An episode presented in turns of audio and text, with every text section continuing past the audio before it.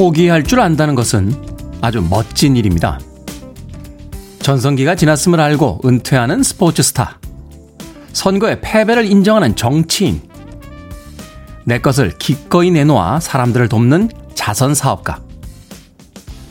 하지만 우리와 우리 주변에는 이런 사람들이 많지 않습니다. 목숨을 걸고 절대로 포기하지 말라는 악다구니. 단 한 번도 져서는 안 된다는 광기. 기필코 누군가를 밟고 일어서라는 폭력만을 배워왔기 때문입니다. 우리가 행복하지 않은 것은 나 혼자 살아남는 법은 배웠지만 다 같이 사는 법을 배우지 못했기 때문은 아닐까요? 홀로 무인도에 갇힌 로빈슨 크루소 같은 고독감을 느끼게 되는 것. 아마도 그런 이유 때문일 겁니다. 포기와 패배를 가르쳐 주지 않은, 같이 살아가는 법을 알려주지 않은 옛날의 어른들이 가끔은 밉습니다. D-293일째 김태현의 프리웨이 시작합니다. 락과 블루스가 절묘하게 결합된 기타 소리 아주 멋지죠? 팝 아티스트 인명사전에 맨 뒤에 나오는 팀입니다. ZZ Top의 Legs 들이었습니다. 빌보드 kid의 아침 선택 김태훈의 프리웨이 저는 클 태 자 쓰는 테디 김태훈입니다. 오늘은 11월 11일입니다. 많은 날이 이 하루에 다 겹쳐져 있습니다. 우리에게는 흔히 막대 과자 day로 알고 있습니다만 오늘 방송을 통해서 오늘이 또 어떤 날인지 한 번쯤 다양하게 만나보시길 바라겠습니다. 첫 곡으로 이 곡을 선곡한 이유는요. 오늘이 또한 보행자의 날이라고 그래요. 두 다리로 걷는 보행자의 날. 그래서 직관적인 선곡의 달인 미니롱 PD가 지지탑의 렉스를 선곡을 했습니다. 자, 많은 분들께서 출석 해주셨습니다. 4321님, 네, 4327님. 안녕하세요, 테디. 고3 딸 등교시키려 차에서 인사드립니다. 수능 얼마 안 남았는데 힘내라고 해주시면 감사하겠습니다. 네, 이제 거의 다 왔죠? 네, 몇 달 남지 않았습니다. 힘내십시오. 장은지님, 100세이신 엄마께서 아기처럼 주무시고 계세요. 오늘도 테디와 함께 할게요. Good, 멋져요. 라고 보내주셨습니다. 와, 이제 정말 100세 시대군요. 100세 어머니를 가지고 계신 건 어떤 기분일까요? 우리가 어릴 때는 엄마는 나이가 많은 사람이고 우리는 어린 사람이었잖아요. 근데 어느 선을 넘어서면 엄마나 나나 이제 같이 나이가 많은 사람이 됩니다. 그럴 때 느끼는 감정 같은 건 어떨까 궁금하기도 합니다. 생각해보면 나이가 또 드시는 분들은 점점 더 어려진다는 이야기를 하기도 하죠. 세상사 다 돌고 돌아서 공평해지는 게 아닌가 하는 생각도 해보게 되네요. 최희영님, 테디님 성주에서 참외 농사 짓고 있습니다. 요즘에는 참외 모종을 비닐하우스에서 옮기고 있어요. 일하면서 테디 방송 들으니까 아침 기분 상쾌합니다. 오늘도 화이팅이라고 해주셨습니다. 와, 비닐하우스 쉽지 않은데요. 네. 오늘부터 1년 다이어트를 포기를 잘하는 저도 끼워주나요? 그래도 그런 훌륭한 분들이 계시기에 살만한 세상이겠죠. 포기할 줄 아는 삶에 대해서 이야기하시면서 자신의 다이어트 포기를 정당화하고 계신 오늘부터 1년님이었습니다. 고맙습니다. 일찍부터 출석해 주신 분들. 자, 여러분들의 참여 기다립니다. 문자번호 샵 1061, 짧은 문자 50원, 긴 문자 100원, 콩은 무료입니다. 여러분은 지금 KBS 2라디오 김태훈의 프리웨이 함께하고 계십니다. KBS 2라디오 yeah, 김태훈의 프리웨이 Never, never gonna give you up. I'm never ever gonna stop.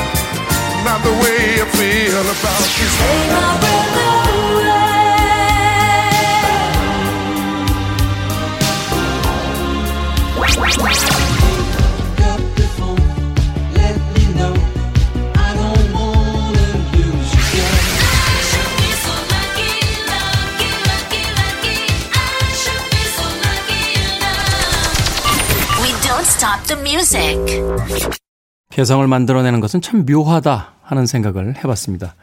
약간은 어디가 막힌 듯한 목소리인데 그 목소리가 자신만의 독특한 개성이 됩니다. 마이클 맥도날드의 I Keep Forgetting 들으셨습니다. 4392님께서요. 인천에서 강화 들어가는데 김포대교부터 차들로 정체가 심합니다. 김포 교통과에 이 교통 흐름 좀 어떻게 해결해 주시면 안 될까 안내 부탁드립니다. 감사해요. 인천에서 장민영님 문자 보내주셨습니다. 김포 교통과 분들 중에 방송 듣고 계신 분 계시면, 네, 김포대로, 네, 어떻게 교통 체증 좀 해결 좀 해주시면 좋겠습니다. 한방의 통닭님, 옆집에 사는 할머니께서 호박을 주셔서요. 맛있게 된장찌개 끓이는데 냄새는 좋은데 맛이 오묘한 건 뭐죠? 뭐가 부족한 거죠? 정말 요리는 어렵습니다. 라고 보내주셨습니다. 아, 요리 어려워요. 네. 저는 과감히 포기했습니다. 이번 생에서는 계란 후라이와 라면 이외에는 네, 저의 요리 리스트에 없습니다. 대신 저희 집 앞에는 아주 맛있는 음식을 해주시는 수많은 아주머님들이 운영하는 식당이 있습니다. 예. 그 많은 식당들을 놔두고 집에서 혼자 요리를 해서 삼시세끼를 먹겠다는 건 이기적인 행동입니다.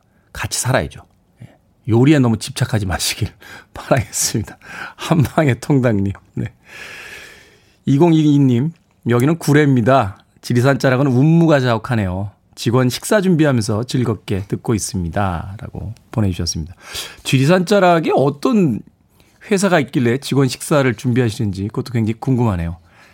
야, 지리산 갔다 온 지 참 오래됐어요. 어린 시절이었는데 그때 장비도 없이 의욕만 넘쳐서 지리산 종주하겠다고 들어갔다가 예, 지리산에서 생을 마감할 뻔했습니다. 그때 새삼 깨달았는데 추운 사람에게 신문지 한 장이 얼마나 따뜻한지 새삼 깨닫고 돌아온 그런 기억이 있습니다. 하산하시는 분들이 나눠줬던 그 신문지 몇 장을 덮고 자던 예, 철없던 시절의 어느 날이 떠오르는군요. 2022님. 지리산 자락 여유가 좀 있으시면 사진 한 장도 좀 찍어서 올려주시길 바라겠습니다. 2332님께서요. 말 실수하신 듯 해요. 테디님, 어머니를 가지고 있다니요. 물건도 아니고. 모시거나 함께 계시거나 좋은 말 많은데 좀 더 신중하셨으면 합니다. 반성하겠습니다. 예. 문자를 보고 나니까 제가 실수했다는 게 얼굴이 화끈거릴 정도로 예, 느껴지는군요. 네, 어머니는 모시거나 함께 계시거나 한 겁니다. 2332님께 예, 커피 and 도넛 모바일 쿠폰 보내드리겠습니다. 노여움 푸시고 남아있는 시간 음악 즐기시길 바라겠습니다. 자, Seduction의 음악으로 갑니다. Two to make it right.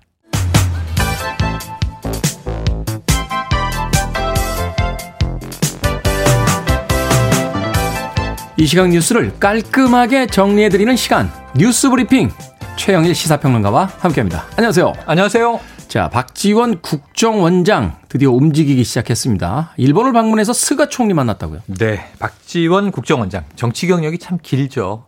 고 김대중 대통령의 비서실장으로 국민의 정부부터 이번 정부에서 이제 국정원장으로 발탁이 돼서 네. 조금 놀라움도 있었는데 이 바이든 당선인을 보면 이제 정계에서 나이는 문제가 아니다. 그렇죠. 예, 그래서 이제 미국의 이제 오승근 씨의 내 나이가 어때서가 유행할 것이라는 이 관측이 나오고 있습니다. 바이든 대통령 당선인의 등장으로 인해서 전 세계인들 특히 이제 네. 정치인들에게 나이 가지고 시비는 못 걸게 됐어요. 네네. 국내도 약간 바람이 불고 있어요. 네. 나중에 전해드리고.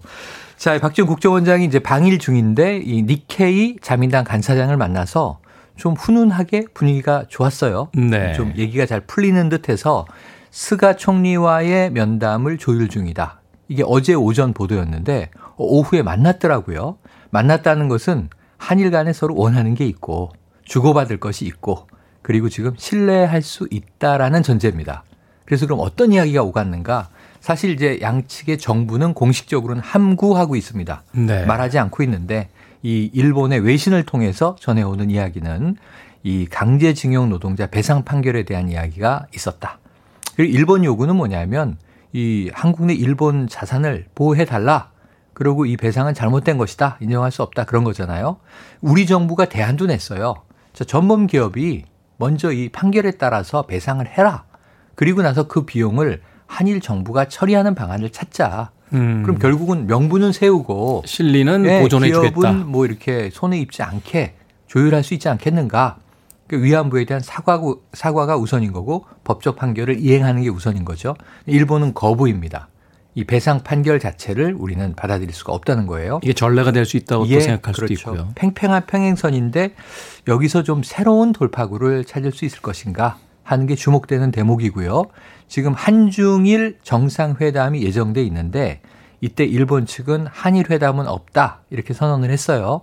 근데 이 부분도 일단은 만나서 얼굴 보고 얘기하자라는 취지의 이제 박지원 원장의 전원이 있었던 것 같고 다만 문재인 대통령의 친선은 없다. 이게 특사는 아니다. 이렇게 이야기가 되고 있는데 시간이 조금 흘러야 어제 면담의 전말이 밝혀질 것 같습니다. 일본의 스가 총리도 한편으로는 반갑지 않았을까 하는 생각이 듭니다. 그랬겠죠. 네, 때를 쓰고 있습니다만 네네. 사실 궁지에 조금 더 몰려 있는 건 일본 쪽이니까. 근데 다 자국민들의 정서를 우선 고려하기 때문에 그렇죠. 먼저 유화적 제스를 취할 수가 없었던 거예요. 복잡한 문제입니다. 네. 한일 문제. 자, 다음 뉴스. 특활비를 둘러싼 법무부와 검찰 갈등. 네. 점점 고조되고 있습니다. 매일 고조되고 있습니다. 그러니까 이제 특활비, 특수활동비라는 게 문제가 있어요. 이게 꼬리표 없는 돈, 영수증을 증빙하지 않아도 되는 돈, 이 세금을 쓰는 정부 예산 중에 이런 돈이 막대하게 있다. 국정원이 가장 많이 쓰고요. 국방부 쓰고, 그리고 법무부, 검찰도 많이 쓰는데 지금 94억 원이 내려갔습니다. 특수활동비가.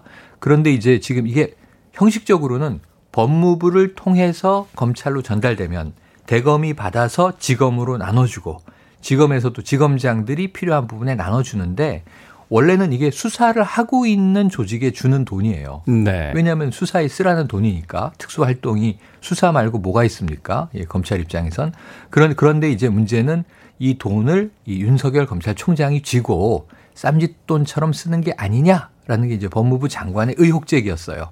그래서 이제 여야 의원들이 대검 현장 조사 방문을 엊그제 한 겁니다. 똑같은 시간 동안 똑같은 자료를 보고 똑같이 조사를 했는데 여야 의원, 의원들의 입장이 완전 다른 거예요. 같은 한국말로 쓰여진 네. 자료를 보고. 예. 그러니까 야당 의원은 법무부가 문제가 있다. 여당 의원들은 검찰이 문제가 있다. 지금 이 정황은 사실 내역을 까보기 전에 알 수 없는 거예요. 그렇죠. 그런데 이제 딱 한 세 가지가 확인된 겁니다. 첫 번째, 추미애 법무부 장관은 이 특수활동비를 쓰지 않았다. 장관은 쓰지 않았다. 그러니까 장관은 결백하다. 그리고 지금 대검에서 뭔가 이 돈을 어떻게 쓰였는지가 명확히 확인되지 않는다. 세 번째는 대검의 돈이 내려갔는데 법무부로 10억이 돌아옵니다. 94억을 내려보냈더니 10억 조금 넘게 돈이 돌아와요. 그게 왜 돌아옵니까? 관행인데 관행. 자 이렇게 큰 돈을 주셔서 저희가 잘 쓰니까 아니 그런 건 법무부도 좀 쓰십시오라는 취지죠. 공사나 뭐 이렇게 할 때 소위 리베이트잖아요. 리베이트죠. 대놓고 말하면 리베이트. 아니 그걸 관공서에서 한단 말이에요? 공공연히 했다는 거예요. 사실은 이번 정부 초기 들어와서 한번 뭐 안모 검사장 등 막 이제 징계도 받고 심지어 몇 명은 옷도 벗고 그런 게 돈봉투 사건인데 법무부와 검찰은 한 식구잖아요. 근데 만나서 밥 먹는데 서로 돈 봉투 오고 가고 해서 이거 이제 징계 받았거든요. 근데 지금은 문제가 되는데 과거에는 흔히 그래 왔었던 관행이라는 거예요. 돈을 돌려주는 건 이런 의도잖아요. 아, 우리 좀 곤란한 거 있을 때 좀 봐주십시오. 그럴 가능성이 뭐 크죠. 뭐 이런 이런 네네. 의미잖아요. 그래서 법무부 검찰국에 이 돈이 돌아갔는데 법무부 검찰국은 특수활동 할 일이 없어요. 여기는 검찰의 살림살이를 관장하기 때문에 인사, 예산, 뭐 그 외에 기타 총무 등등의 이제 여러 가지 업무들을 보는데 뭐 현장에 나가서 특수 활동을 뭘 합니까? 일반 내근직 공무원들이 그래서 이런 이건 관행적인 문제가 있다. 그래서 지금 이 관행을 문제 삼고 있는 여당 의원들도 있고 또 야당의 주호영 국민의힘 원내대표는 정부 전방위로 특활비 몽땅 다 조사하자. 근데 이게 지난 정권 때도 나왔고 지지난 정권 때도 나왔고 심지어 이 특수활동비 때문에 지금 이 박근혜 대통령과 이명박 대통령은 상당히 발목이 잡혀서 법적 처벌까지 일부 혐의가 들어가 있는 상황이거든요. 그 특활비 한번 손을 봐야 되지 않는가 하는 야당의 목소리도 이게 꼭 정쟁 차원에서가 아니라 근본적인 수술이 필요하다. 귀 기울일 대목이 아닌가 싶습니다. 시대가 변했고 세상이 변했습니다. 과거의 관행이란 이야기로 이것이 정당화될 수 없다는 거 한번 좀 꼭 생각해 봐야 될것 네. 같습니다. 자, 세 번째 뉴스. 자, 화이자에서요. 이게 미국에 있는 다국적 제약회사죠. 드디어 임상 3상 진행 중인데 네. 코로나19 백신 중간 결과를 발표했습니다. 그런데 효능이 좋아요. 90% 정도 효과가 있다. 그러니까 코로나에 이 백신을 투약받은 그룹이 투약받지 않은 그룹에 비해서 안 걸렸어요. 100명쯤 90명대가 이제 감염이 됐는데 이 중에 백신 안 맞은 사람이 90%. 어. 백신 맞은 사람은 10%밖에 감염이 안 되더라. 그럼 90% 정도의 효과가 있는 거 아니냐? 현재 고무적인 상황입니다. 원래는 50% 정도 목표였다며요? 원래 목표는 한 70% 정도였는데 어. 이게 잘 돼야 한 50% 효과 있는 거 아니야 그랬는데 많이 높아서 이 놀란 거예요. 스스로도. 그래서 지금 주, 주식시장 치솟고 이제 연말에 보급되고 1,500만 명분 대량 생산 들어가고 네. 11월 3주 차에 안전성 검사 이게 중요합니다. 이거 발표하겠다고 하고요. 이 미국의 FDA에 긴급 승인 신청이 들어갔어요. 자, 우리나라 정부가 물량 확보에 나선다. 지금 이 발표된 화이자뿐 아니라 모더나 또 영국 회사 아스트라제네카 다 확보한다. 우리는. 그런데 문제는 다른 나라가 먼저 맞는 추이를 보고 5만 명, 10만 명 맞았을 때 정말 안전할 때 우리는 내년 6월 정도 2분기 지나서 접종이 시작될 것으로 예상을 해 본다. 확보를 하되 바로 놓지 않고 네. 다른 나라 놓는 거 보면서 상황 봐서 놓겠다 이런 이야기죠. 백신이요 유통 과정이 콜드 체인인데 네. 이 영하 70도로 유통이 돼야 돼요. 어렵습니다. 아무쪼록 예, 주식이 아무리 치솟아도 좋으니까 제발 백신 좀 나왔으면 그렇습니다. 좋겠습니다. 자, 여기서 시사 엉뚱 퀴즈 어떤 문제입니까? 네, 박지원 국가정보원장이 일본을 방문해서 한일 관계 정상화를 위한 문재인 대통령의 의지를 전달했다. 이런 이제 소식 전해 드렸죠. 여기서 퀴즈. 굳은 의지 하면 바로 이 나무입니다. 우리나라 어느 곳에서나 잘 자라 고든 절개와 의지를 상징하고 사시사철 푸르른 생명력으로 십장생 중 하나로 들어가 있는 이 나무의 이름은 야, 전 보기를 보면서요. 검색을 해야 했습니다. 이게 다 뭡니까?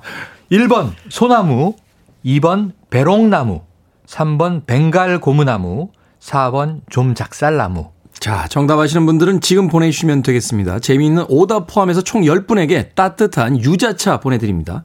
굳은 의지를 가리키는 나무죠. 우리나라 어느 곳에서나 잘 자라 고든 절개와 의지를 상징하고 사시사철 푸르는 생명력으로 십장생 중 하나인 이 나무의 이름은 무엇일까요? 1. 소나무, 2번 배롱나무, 3번 벵갈 고무나무, 4번 좀작살나무. 도저히 모르겠다 할 때는 제일 쉬운 게 답일 확률이 높습니다. 문자번호 샵 1061, 짧은 문자 50원, 긴 문자 100원, 콩은 무료입니다. 뉴스 브리핑 최영일 시사평론가와 함께했습니다. 고맙습니다. 고맙습니다.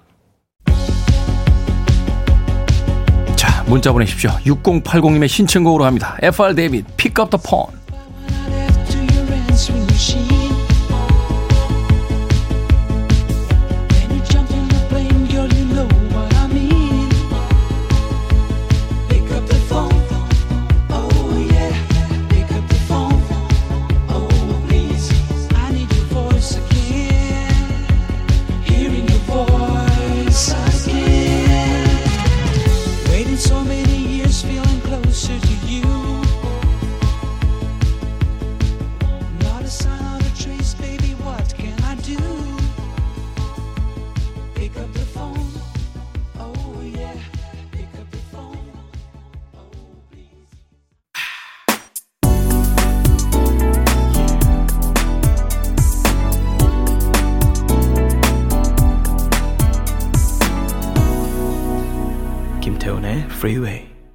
음악이 나가는 동안 지금이 저녁이었으면 좋겠다 하는 생각 했습니다.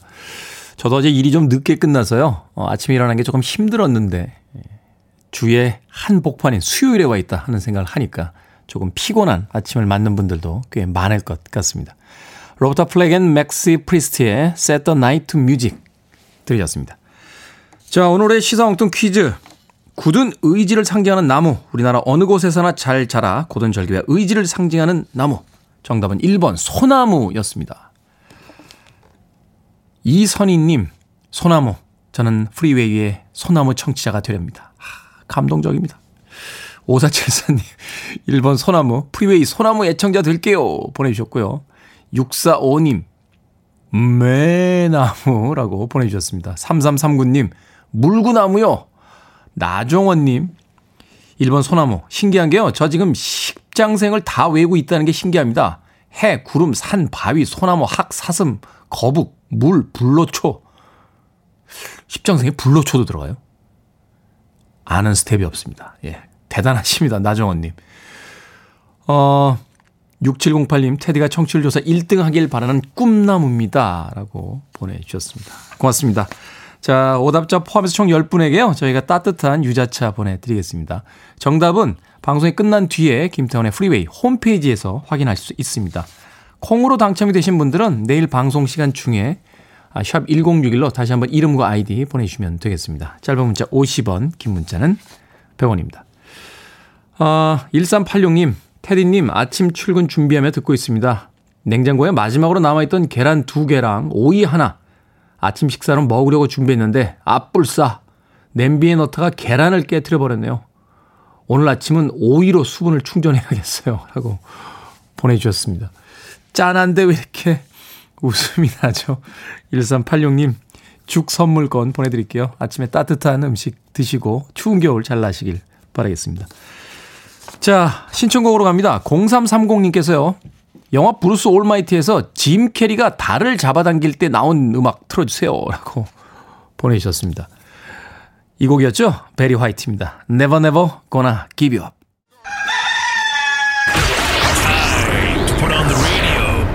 김태훈의 프리웨이 배추 무 샐러리 쪽파 가지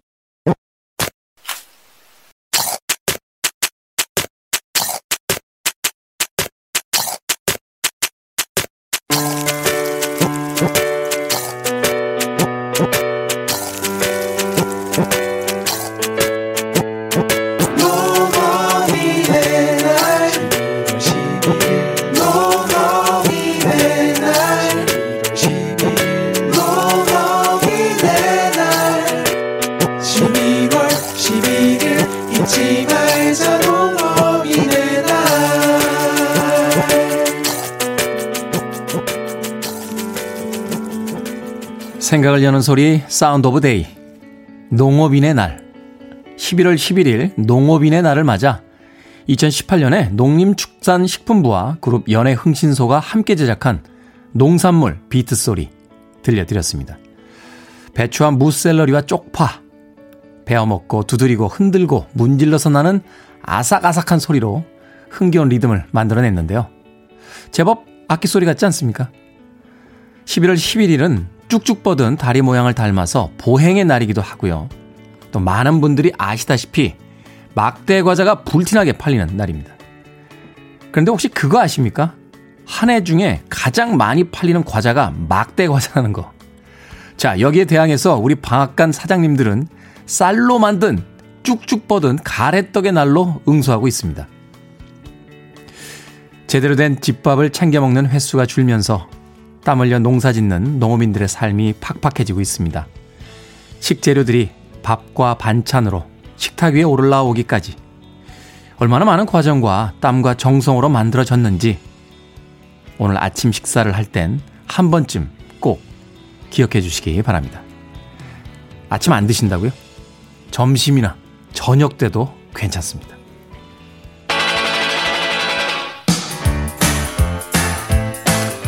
파인형 카니발이 노래합니다. 우리 것이 좋은 것이요. 굿띵.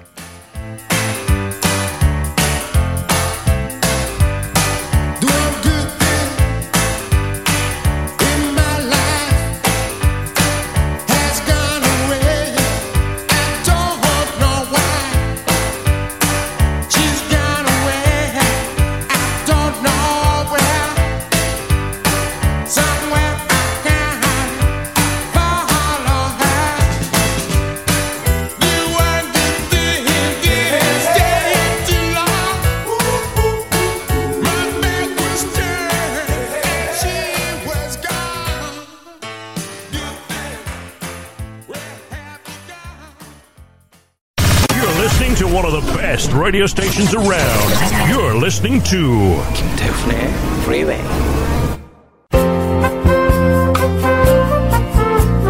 빌보드 키드의 아침 선택 KBS 2 라디오 김태훈의 프리웨이 함께하고 계십니다. 김경민 씨께서요. 태디 아침 일찍인데도 목소리가 멋집니다. 목 관리 비법이 있으신가요? 없습니다. 그냥 멋있는 겁니다. 버트 바카락과 엘비스 코스텔로의 곡 1부 끝곡입니다. I'll never fall in love again. 2부에서 뵙겠습니다. Never fall in love again. I'll never fall in love again. What do you get when you kiss a girl? You get another chance to catch pneumonia. After you do, she'll never phone you. I never fall in love again. Oh, I'll never fall in love again. Don't tell me what it's all about.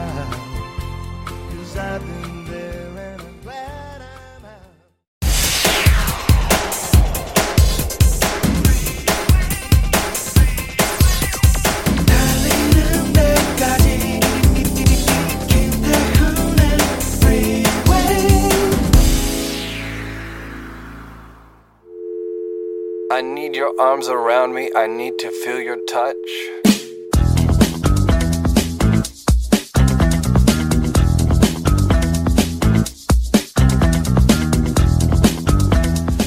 파주 센트럴밸리 대성 S라인 보일러 메디카 코리아 E 카운트 AJ 셀카 메르세데스 벤츠 코리아 기아 자동차 오 영월군청 시스팡 불랑 원어원 세제 유연제 주식회사 이지렌터 지벤 FNC 클라우드 게이트 코지마 안마의자 그리고 그랜드 침대.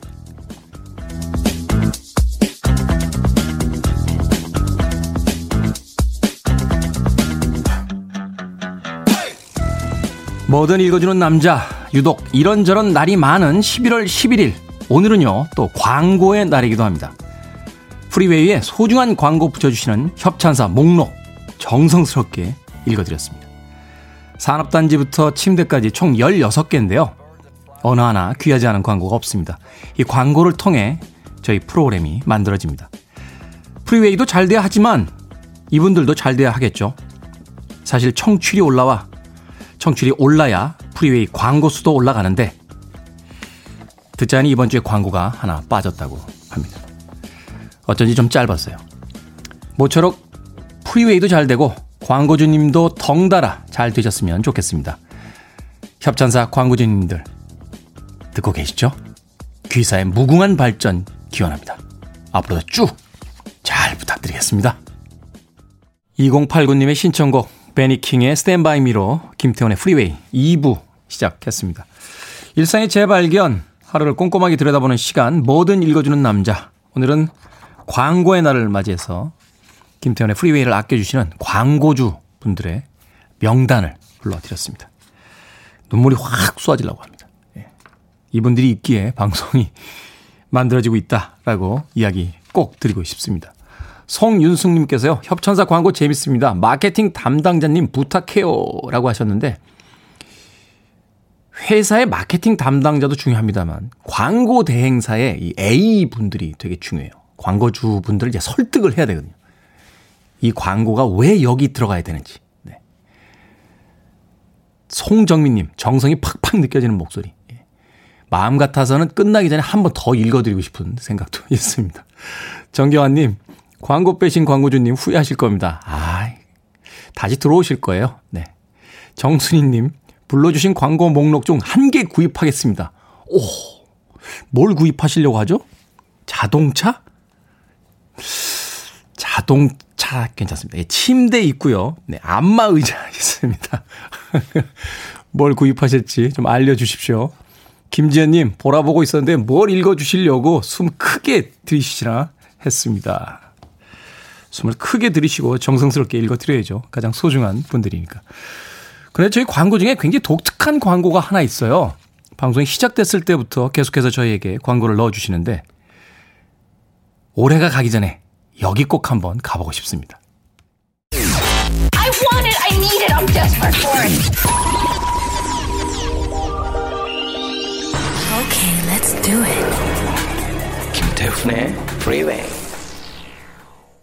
두 곡의 영화 OST 중에서 고른 곡이었습니다. 탑건에서 나왔던 곡이었죠. 베를린의 Take My Breath Away 들으셨고요. 또 캐디색이라고 하는 아, 영화에 등장했던 케니 로긴스의 Nobody's Fool까지 두 곡 이어서 보내드렸습니다. 케니 로긴스는 80년대에 히트한 영화 음악엔 거의 한 발, 어, 집어넣고 있었던 그런 아티스트가 아닌가 하는 생각이 들어요. 베를린의 Take My Breath Away가 나왔던 탑건에서도 Danger Zone이라는 곡을 어, 불렀었고 또 Footloose 같은 80대 최고의 댄스 음악 영화의 또 주제곡을 부르기도 했습니다. 케니 러빈스의 Nobody's Fool까지 두 곡의 영화 음악 들이었습니다. 자, 6958님께서요. 친구들 많이 부를게요. 102.1로요. 글리 부르시면 안 돼요. 106.1로 부르셔야 됩니다. 제 발음이 좀 이렇게 정확하지가 않나요? 106.1입니다. 아, 듣고 계신 분들. 되게 차에서 듣다 보면 기사님이 틀어놓으신 방송을 듣다 보니까 아, 이 방송 참 좋은데? 라고 하시면서 그냥 잊어버리게 되는 경우가 있죠. 그래서 자기 차에서 이 주파수를 찾다가 못 찾는 경우가 많습니다. 106.1입니다. 102.1로 부르시면 아마 거의 잡음 나올걸요. 아마 방송이 안 나올 겁니다. 6958님, 네. 와주셨으니까 고맙습니다. 아메리카노 모바일 쿠폰 보내드리도록 하겠습니다. 7159님께서요, 아침 도깨비 시장을 가려다가 콧물도 나고 해서 이불 속에서 프리웨이에 귀 기울여 봅니다. 좋은 방송이 저를 붙잡고 있네요. 라고 기분 좋은 사연 보내주셨습니다. 콧물 나시고 열 나시면 나가시면 안 됩니다. 최근에는 그 가는 공간마다 이 열 체크를 해서요. 감기 기운이 좀 있으면 입장이 안 되는 경우도 굉장히 많습니다. 우리는 코로나 시기를 통해서 이 시대를 통해서 새삼 배우게 되는 것 같아요. 아프면 쉬어야죠. 과거에 우리의 삶을 생각을 해보면 뭐 열이 막 펄펄 끓어도 회사는 가야 되고 아이들이 힘들다고 우는데도 학교는 보내려고 했던 물론 그런 열성을 가지고 지금까지 온 것일 수 있겠습니다만 아프면 쉬는 겁니다. 네, 회사에다가 저 오늘 아픕니다. 라고 하면 어 김대리 쉬게 하는 문화가 만들어져야 되는 게 아닌가 하는 생각 해봅니다. 가끔 연예 뉴스 보다 보면요. 10대, 20대 그 아이돌 그룹 멤버들이 하루에 16시간씩 일하다가 밥도 제대로 못 먹고 쓰러져서 병원에 들어갔는데 다음날 스케줄에 또 나와요. 그러면 기사에 이렇게 뜹니다. 링거 투원. 이게 링거 투원인가요? 그 10대, 20대 젊은 친구들, 한참 체력이 좋은 나이에 친구들이 쓰러지는데 병원에서 충분히 쉬게 하는 게 아니라 스케줄이 잡혀 있다고 링거 하나 맞추고 다시 스케줄에다 돌리는 건 전 아니라고 생각이 됩니다. 아플 땐 쉽시다. 코로나가 우리에게 가르쳐 준 교훈입니다. 4475님의 신청곡으로 갑니다. 아틀란틱 스타, Always.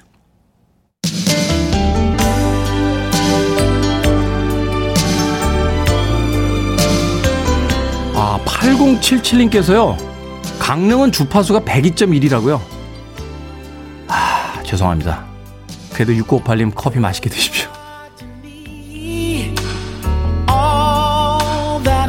Should be, and I dedicate my life to you always. A love like yours is rare. It must have been sent from up above.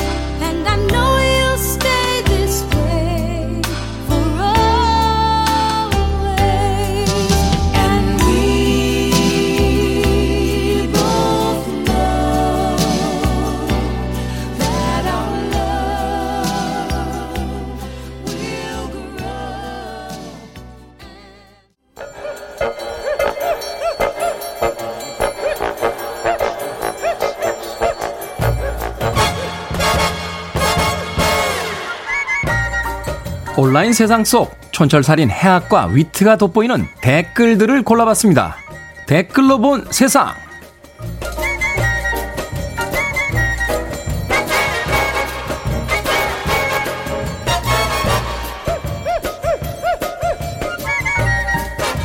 오늘 만나볼 첫 번째 세상. 트럼프 대통령이 재선에 실패한 뒤 종적을 감췄던 이 사람. 마이크 펜스 부통령이요. 플로리다로 휴가를 떠날 예정이라고 합니다. 대선 불복 소송에 나선 트럼프 대통령과 선긋기를 하는 게 아니냐. 이런 이야기가 나오고 있는데요. 몸은 플로리다로 가면서 그래도 뒤통수는 따가웠는지 이런 트윗을 날렸다고 합니다. 어, 끝날 때까지 끝난 게 아닙니다. 그리고 아직 끝나지 않았어요. 글쎄요, 여기에 달린 댓글들입니다. 김밥 나라님, 어머, 펜스가 펜스 쳤네요. 박멸님, 근데요, 2020년은 트럼프에게 full, 캐, full package네요. 코로나에 걸려 직업 잃어 살던 곳에서 쫓겨나. 마이크 펜스 부통령님, 네, 끝날 때까지는 끝난 게 아니라고 하시면서 경기 끝나기 전에 경기장에서 나가는 선수는 뭡니까?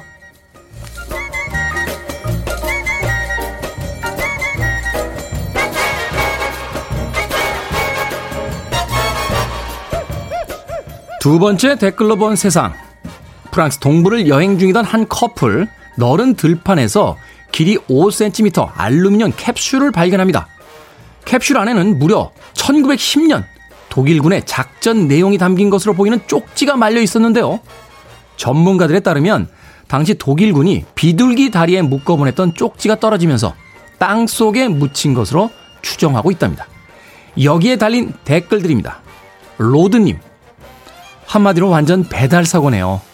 비둘기도 무겁고 귀찮으니까 그냥 대충 땅에 파보는 거 아닐까요? 그래 놓고 천연덕스럽게 돌아가서 모이 받아 먹는 와 완전 월급 루팡이야. 아니 이게 무슨 님? 근데 캡슐을 직접 까보고도 멀쩡히 살아있다는 걸 감사히 생각해야 되는 거 아닙니까? 그런 거 함부로 건드리면 안 됩니다. 폭탄일 수도 있다니까요. 당연히 전달되어야 할 작전 지시가 전달되지 못했으니까 어쩌면 1차 세계대전의 결과를 바꾼 건 그 비둘기가 아닐까요?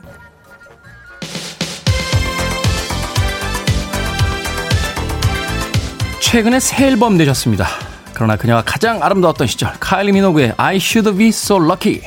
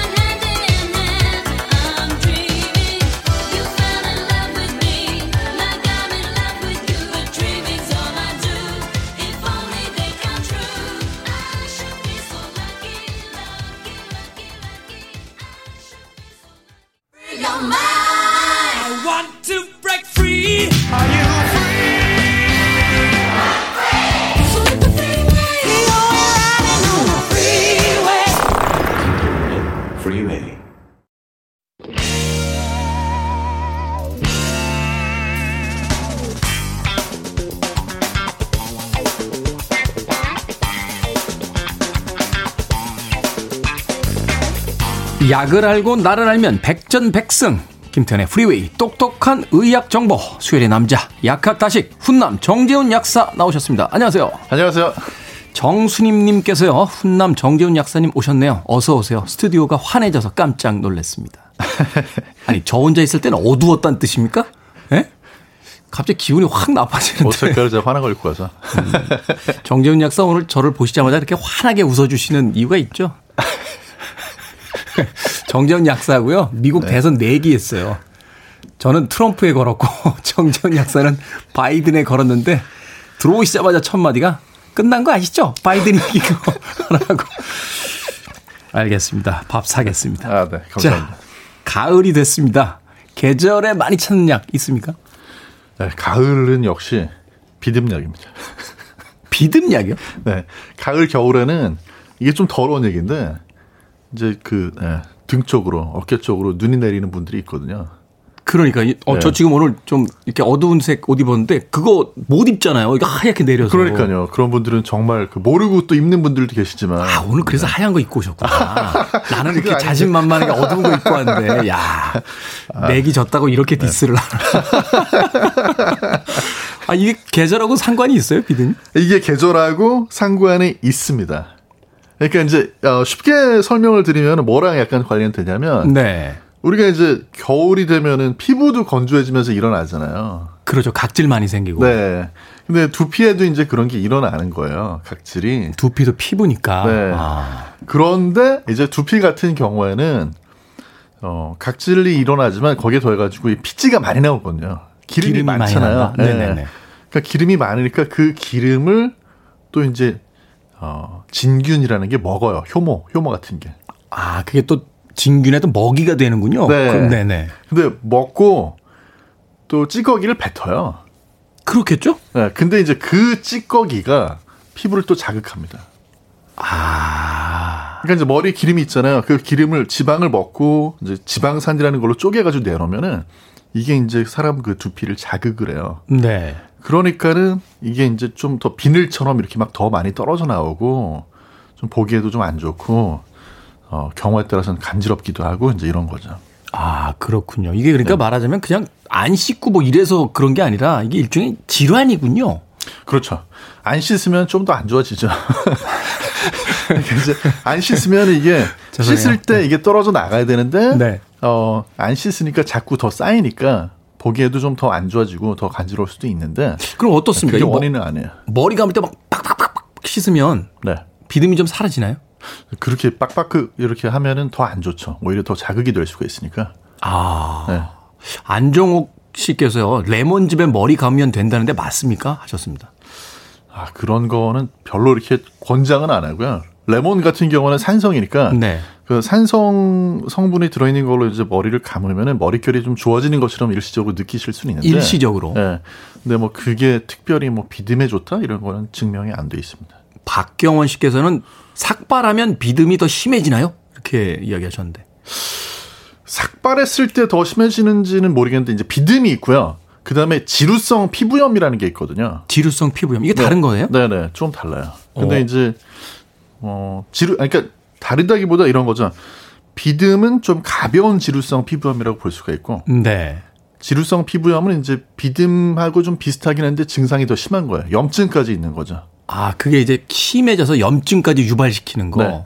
그러니까 이제 정도가 좀 더 심하고, 그 다음에 비듬은 우리가 비듬이라고 그러면 머리 두피를 생각하잖아요. 지루성 피부염은 이제 그렇게 피지가 많이 분비되는 곳, 그러니까 이제 얼굴, 특히 뭐 이마, 여기 머리카락하고 맞닿는 이런 부위라든지 네. 미간에 이렇게 미간이나 아니면 코하고 이렇게 해서 입술 사이에 좀 기름이 많은 그러니까 이게 여드름도 꼭 나는 데 나고 네, 네. 얼굴도 이렇게 전체적으로 만져보면 어디는 좀 퍽퍽하고 어디는 좀 부드럽고 이렇게 나눠지잖아요. 그렇죠. 아, 그러니까 이제 겨드랑이 이런 데도 지루성 피부염은 생길 수가 있어요. 겨드랑이에요? 어, 네. 그런 게 있군요. 네네. 지루성 피부염과 비듬은 좀 다른 거다. 비듬은 일시적인 어떤 현상 같은 건데 이게 가벼운 증상이죠. 네. 심화돼서 어떤 염증 반응이 이제 생기기 시작하면 그건 지루성 피부염이라고 해야 네네. 된다. 비듬이 이제 머릿속 각질이잖아요. 네. 우리가 왜 얼굴에 이렇게 좀 환절기 때 뭐 이렇게 각질 같은 거 올라오면 스크랩이라고 하나요? 스크럽? 뭐 이런 거 이렇게 하면 이게 각질 싹 뜯어지면서 맨들맨들해질 때 있는데 네. 비듬도 그렇게 해결할 수 있습니다. 비듬은 그렇게 해가지고는 해결이 안 되는 게 이게 이제 각질층에서 거기에 살고 있는 아까 말씀드린 효모균이라는 애들이 있거든요. 네. 근데 걔들이 거기에 이제 두피에서 피지를 만들어내잖아요. 사람 몸에서. 네. 그 피지를 먹고 분해해서 이제 찌꺼기를 뱉으면 그 찌꺼기 속에 들어있는 이제 지방산이라든지 이런 것들이 또 피부를 자극해가지고 더 악화가 되는 그런 관계를 가지고 있기 때문에 벗겨내도 벗겨낸다고 그래가지고 거기 원래 살고 있는 그런 효모균들을 완전히 제거하기가 좀 어렵기도 하고 아, 네. 그렇군요. 벗겨내고 나면 또 두피가 더 예민해질 거 아니에요. 그렇죠. 사람에 따라서는 이 효모균이라는 건 사실 뭐 이 사람한테도 있고 저 사람한테도 있을 수 있는 건데 이제 어느 어, 어느 종류가 사느냐. 그다음에 또 하나는 그런 찌꺼기에 이 사람 두피가 얼마나 예민하냐. 피지가 얼마나 만들어지느냐 이런 것들에 의해서 복잡하게 이게 좀 달라져요. 그래서 음. 막 벗긴다고 이렇게 되지는 않습니다. 그렇군요. 네. 김윤숙님께서요, 식초에 헹구면 잠깐 좋더라고요. 오늘 민간요법 많이 나오는데, 이거 말 됩니까? 일단 이게요. 뭐 식초, 레몬 할 거 없이 전부 산성들이잖아요. 네. 그러니까 이제 약간의 산성 물질 같은 걸 이렇게 해주면은 머릿결이 좋아지는 느낌이 들어요. 반대로 이야기해서 옛날에 약간 이렇게 프레시한 느낌 같은 거, 샤한 느낌이 드니까. 네. 아, 그 정반대가 뭐냐면 옛날에 빨래핀으로 머리 감으면서 빨래핀으로 머리 감고 나면 머리가 팍팍해진다, 좋아진다 하는 맞아요. 이 네. 마르고 나면 손가락도 안 들어가게 빡빡해진다 이런 느낌이 네. 있었는데. 그거는 그냥 그 뭐냐면 이 빨래비누 같은 거는 이건 염기성이거든요. 그걸로 머리를 감게 되면은 뭐 이 머리카락은 원래 약간 약한 산성인데 그 반대로 해주니까 빡빡해지는 느낌이 드는 거고 반대로 이제 뭐 레몬, 식초 이런 건 산성이니까 조금 더 머리가 결이 좋아지는 느낌이 들거든요. 그런 거지 비듬하고는 뭐 관계 없습니다. 비듬하고는 전혀 상관없다. 오늘부터 1년님, 네, 치약에 머리 감는 신랑, 자신은 괜찮다고 하는데 정말인가요? 아, 이거 좀 피하시는 게 좋을 것 같은데요. 아니 치약을 따로 만들었을 땐 이유가 있을 거 아니에요. 왜 이에다 쓰라는 걸 머리에다 자꾸 씁니까? 21세기입니다. 예, 그러지 네. 마시라고 이야기 좀 하십시오. 음악 한 곡 듣고 와서 약학다식 계속 진행해 보겠습니다. 아메리카입니다. Sister Golden Hair. 빌보드 키드의 아침 선택, KBS 2라디오, 김태훈의 프리웨이, 약학다식, 훈남, 정재훈 약사와 함께 하고 있습니다. 정경화 씨께서요, 어, 전철에서 보면 남성들이 비듬이 더 잘생기는 것 같던데요. 맞습니까? 이게 성별에 따라 다릅니까? 맞습니다. 어, 그래요? 네, 이게 남성들이 비듬이 더 잘생기고요. 지루성 피부염도 그래요. 이거 왜 그러냐면 아, 남성 호르몬이 피지 분비를 좀 더 촉진을 합니다. 신은 왜 우리에게 비듬과 쩍벌남을 주셨을까요? 전철에서, 전철에서 가뜩이나 무시당하는데. 아기들도 왜 태어났을 때 네. 처음 신생아들이 한 3, 3개월 정도는 이 머리에 지루성 피부염 비슷한 증상이 생겨요. 그게 이제 왜 그러냐면 엄마한테 전달받은 남성 호르몬 때문에 아. 막 이렇게 벗겨지고 그러거든요. 그 아들인지 딸인지 상관없이 처음에는. 아기들 어. 태어났을 때. 그러다 이제 성장하면서 조금씩 사라진다. 네 네. 아, 그렇군요. 자, 앞서서 비듬이 그냥 건조해서 생기는 피부각질이 아니라 이 효모균이 먹고 뱉은 찌꺼기, 이게 이제 트러블을 일으켜서 만들어진다라고 했는데, 네. 그러면 효모균을 제거하면 되는 거 아닙니까? 이거 약이 있습니까? 네, 실제로 이제 우리가 비듬 약이라고 알고 있는 것들이 이렇게 보시면 항진균제요. 그 이게 효모를 죽인다는 얘기거든요. 아. 죽이거나 또는 억제를 하는 건데 실제로 이제 죽이진 못하고 이제 억제하는 정도 효과만 있습니다. 그래서 약을 쓸 때는 좋아졌다가 약을 또 이제 안 쓰면은 다시 또 나빠졌다가. 나빠졌다가 이렇게 이럴 수 있죠. 근데 이제 이런 거 쓰실 때는 샴푸처럼 약이 나와 있기는 한데 머리를 샴푸로 감듯이 그냥 똑같이 감으시면 안 되고 충분히 적시고 이렇게 거품을 낸 다음에 5분 정도 기다리셔야 돼요. 기다려야 돼요. 네. 우리나라 사람들은 샴푸고 린스고 한번 넣은 다음에 바로 헹궈버리잖아요. 네. 그렇게 하지 말고. 그러니까 이제 약이 독하니까 빨리 씻어내지 하는 분들도 계시더라고요. 근데 약이 그렇게 독하지 않아요. 한 5분 정도를 이렇게 접촉할 수 있도록 충분히 시간을 기다려 주셔야지 효과를 내고 그 다음에 이제 씻어내 주셔야 돼요. 불편하다 하시는 분들에게 권할 만한 먹는 약도 있습니까? 근데 먹는 약이 더 독하죠. 그러니까 지금 제가 말씀드렸던 이런 어, 샴푸에 들어있는 약도 먹는 약으로 나와 있는 게 있는데요. 먹는 약으로 먹을 때는 더 부작용도 주의를 해야 되고 또 약, 다른 약하고 상호작용도 주의를 해야 되고 오히려 바르는 약으로 썼을 때가 더 안전합니다. 완전히 없앨 수는 없어도 좀 억제할 수 있다. 네. 균만 억제를 하는 게 아니고요. 효모균 억제하는 거에 더해가지고 염증도 좀 이게 줄여줘요. 음, 트러블도 좀 줄여주고. 네. 어. 근데 이제 약이 아니더라도요. 그 샴푸 중에서 비듬 방지 샴푸, 뭐 비듬 케어 샴푸 이런 거 되게 많이 나오잖아요. 네. 이거는 똑같은 거 아닌가요? 그러면 머리에다 이렇게 하는 거니까? 약이 하는 일은 거의 비슷해요. 하는 일은 비슷한데 이제 아까 제가 말씀드렸던 그런 약들에 비하면은 조금 작용이 약한 거죠. 여기는 이제 보통 뭐 징크 피리치온 뭐 이런 것들이 들어 있는데 네. 이런 것들이 효과 면에서는 살짝 비슷하거든요. 이제 거기에 있는 효모균들을 좀 억제를 하고 각질층도 살짝 녹이고 또 너무 빨리 이렇게 두피가 벗겨지지 않게 도와주고 이런 역할을 하는데 얘는 이제 효과가 그렇게 강력하진 않기 때문에 음. 아까 말씀드렸던 약 같은 경우는 일주일에 한 두세 번만 써도 되는데 네. 이거는 이제 경우에 따라서는 매일 쓰시는 게 좋고 그다음에 이것도 사용하실 때 두피에 좀 충분히 적시고 나가지고 한 3분에서 5분은 기다리셔야 돼요. 아, 샴푸를 한 다음에 네. 샴푸를 한 다음에 바로 씻어내지 말고 물을 딱 담근 다음에 애국가 사절까지 한번 쫙 부르고 네, 네. 다시 이렇게 씻어내면 된다. 맞습니다. 그 정도. 어, 알겠습니다.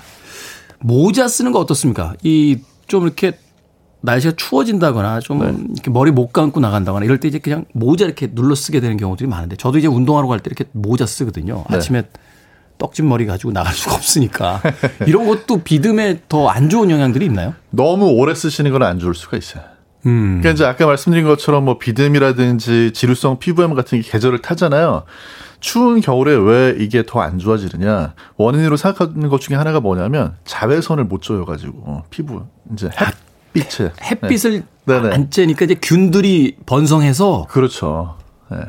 근데 모자 쓰게 되면 자외선이 차단이 되잖아요. 네. 그러니까 너무 오래 쓰고 계시는 건 안 좋고 짧게 짧게 쓰시는 게 좋은 거죠. 그러면은 해가 쨍쨍한 날 나가서 이렇게 머리를 이렇게 햇빛에다 쐬는 것도 효과가 있나요? 일부러 너무 이렇게 쪼이려고는 안 하시는 게 나은 게 또 경우에 따라서는 피부 증상이 햇빛 쪼이면 또 악화되는 분들도 있거든요. 네. 그리고 이제 비듬이나 지루성 피부암에 쓰는 약 중에 어떤 약은 또 피부가 햇빛에 민감하게 만드는 약 성분도 있어요. 그래서 모든 사람이 다 똑같이 해야 되는 건 아니고 어, 그렇지만 이제 모자를 너무 눌러 쓰고 오래 계시는 거는 좋지는 않다 이렇게 말씀드릴 수 있죠. 두피 건강에는 모자가 그렇게 좋지는 않군요. 네. 어, 떤 증상이든 간에 통풍이 잘 안 되니까. 그렇죠. 그렇게 따진다면 이제 아침에 그냥 머리 말리고 시간이 없으면 그냥 막 나가시는 분들이 있잖아요. 그 아주 깨끗하게 말리는 게 아니라 그냥 이렇게 털고 저는 사실 머리를 좀 짧게 자르다 보니까 헤어드라이기를 거의 쓰질 않거든요. 손으로 이렇게 털고 머리가 짧은 분들이 그래서 좀 유리해요. 음. 머리가 긴 거보다는 짧은 게 지루성 피부암이나 비듬이 있는 분들한테는 더 도움이 되고요. 네. 네, 잘 마르니까. 그렇죠. 네. 그리고 이제 머리 감고 나서 말리시는 게 좋고 밖에 나가시게 되는 경우 운전하신다 그러면 뭐 자동차 히터를 트셔 가지고라도 좀 좋죠. 실온에서도 네. 좀 말르면 네네. 오히려 이렇게 좋다. 그러니까 아주 젖은 상태로 나가는 사람은 없을 테니까. 그렇죠. 머리가 짧은 게 유리하고 습기가 별로 없는 게 중요하고 네. 통풍이 좀잘 되게 하고 약으로 억제할 수 있다. 그렇죠. 완전히 없앨 수 있는 건 없습니다. 완전히 없앨 수는 없어요. 그래서 이거는 그냥 평생 관리를 잘하는 거지. 이걸 뭐 몰아내 버릴 수 있는 그런 약은 없다 이렇게 생각하시는 게 좋습니다. 인간이 달에도 가는데 왜 안 만드는 겁니까? 예? 약을 계속 팔려고 하는 약사들의 어떤 음모는 아닙니까? 어, 그건 아니고요. 비듬하고 관련해 가지고 실제로 이게 정확한 원인이 뭐냐, 어떻게 된 거냐, 여기에 대해서 과학자들도 의견이 분분하고 앞으로 정말 더 많은 연구를 해야 될 것 같습니다. 달 표면 연구하는 나사에서 달 표면은 좀 뒤로 미루고 우리의 두피 표면을 좀 연구를 해줬으면 하는 생각을 가져봅니다. 자, 약학다식 오늘은 비듬 예방법에 대해서 정재훈 약사와 이야기 나눠봤습니다. 고맙습니다. 감사합니다. 리사 리사 앤 컬트잼입니다. Head to toe.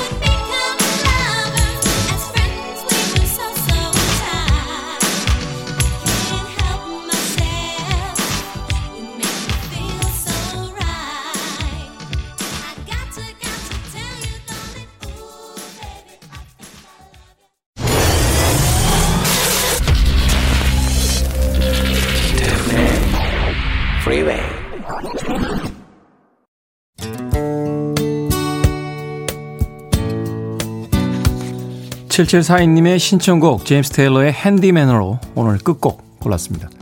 반환점 돌았습니다. 오늘 수요일이니까요. 주말이 멀지 않았습니다. 힘내십시오. 내일 아침 7시에 돌아오겠습니다. 고맙습니다.